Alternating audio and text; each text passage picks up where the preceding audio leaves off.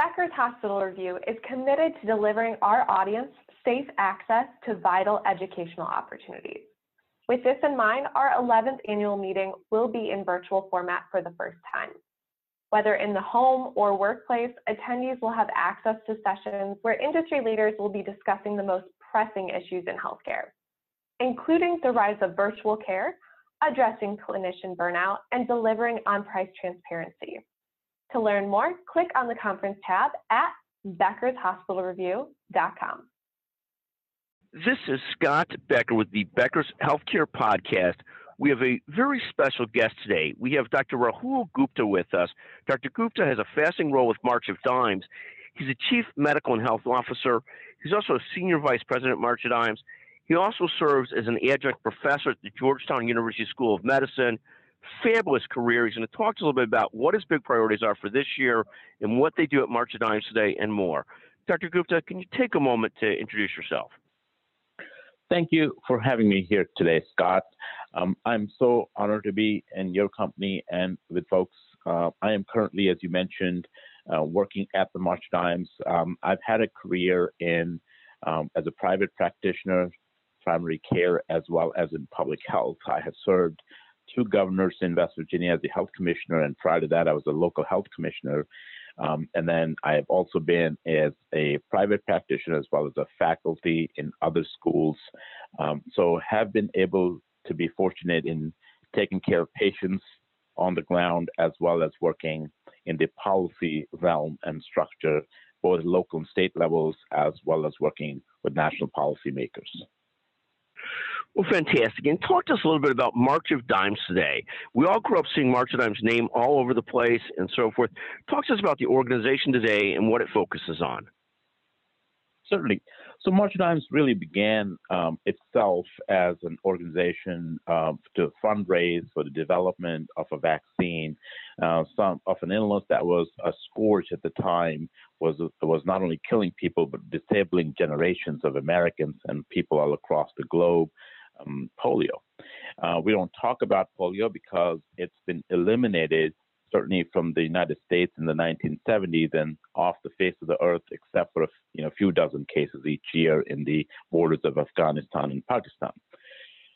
After this uh, discovery of the vaccine funding and clinical trials, uh, launching uh, the uh, polio vaccination campaign, uh, making sure that not just kids but populations were protected, March Dimes began its work of investing into research in the areas of birth defects, uh, spina bifida, for example, um, worked with um, a lot of the folic acid work, uh, understanding the newborn diseases, um, and, and uh, really starting to help the programs that um, you know, the children as they're born today get the newborn screening for every state. There's a list.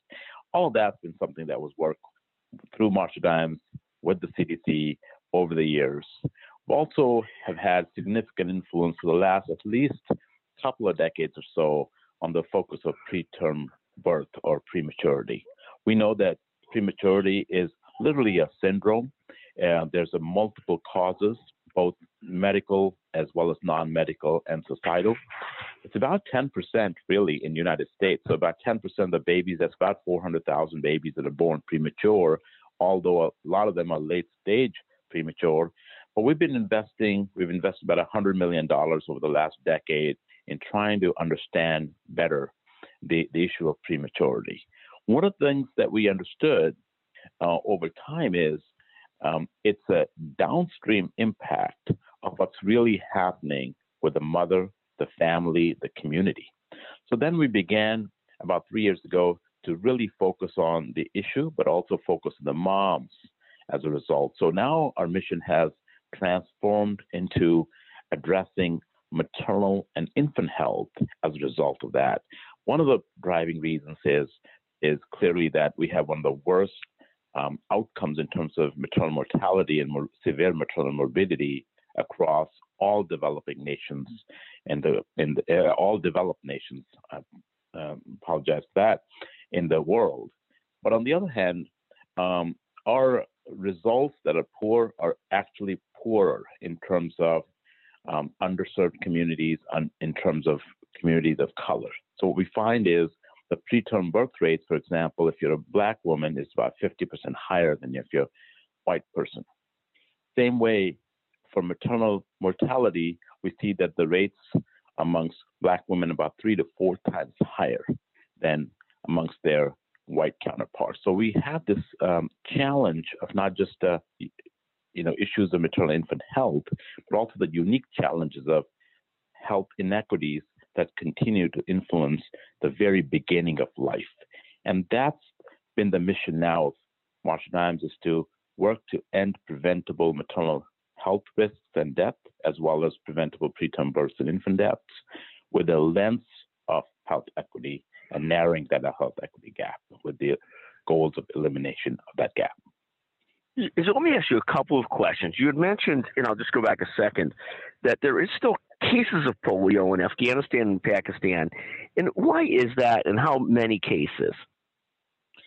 Yeah, so one of the things we found is that uh, local, uh, you know, instability, violence, all those aspects work to hinder the impact of a very effective vaccine. So every time um, there is uh, disturbances, killings, and other aspects that are non-health in nature, they actually have a direct impact on the health of those populations. So um, that's been happening for years. We also saw with parts of Africa that's essentially been taken care of. But in that area now, even with COVID, we've seen rising cases.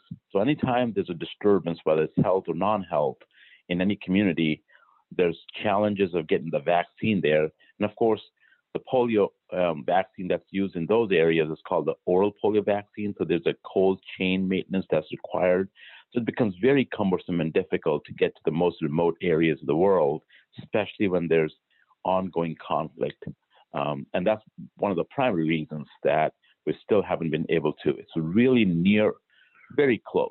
We can we can Got feel it, but not there. Thank you. And then you mentioned maternal and infant health in black communities versus white communities is is much worse in our country for a whole variety of reasons. How do we attack and fix that? How is that approached? I think we've seen with the COVID pandemic, one of the things that it has shown us, it has unveiled the underlying, the ugliness actually uh, of the challenge that we have to deal with in terms of health inequities and inequities in other sectors. So I think we address this as a part of a larger aspect of addressing how to develop equities within our healthcare sector. You know, there's a study in the Institute of Medicine back in 2002 that demonstrated the disparities that existed, exist in the healthcare sector.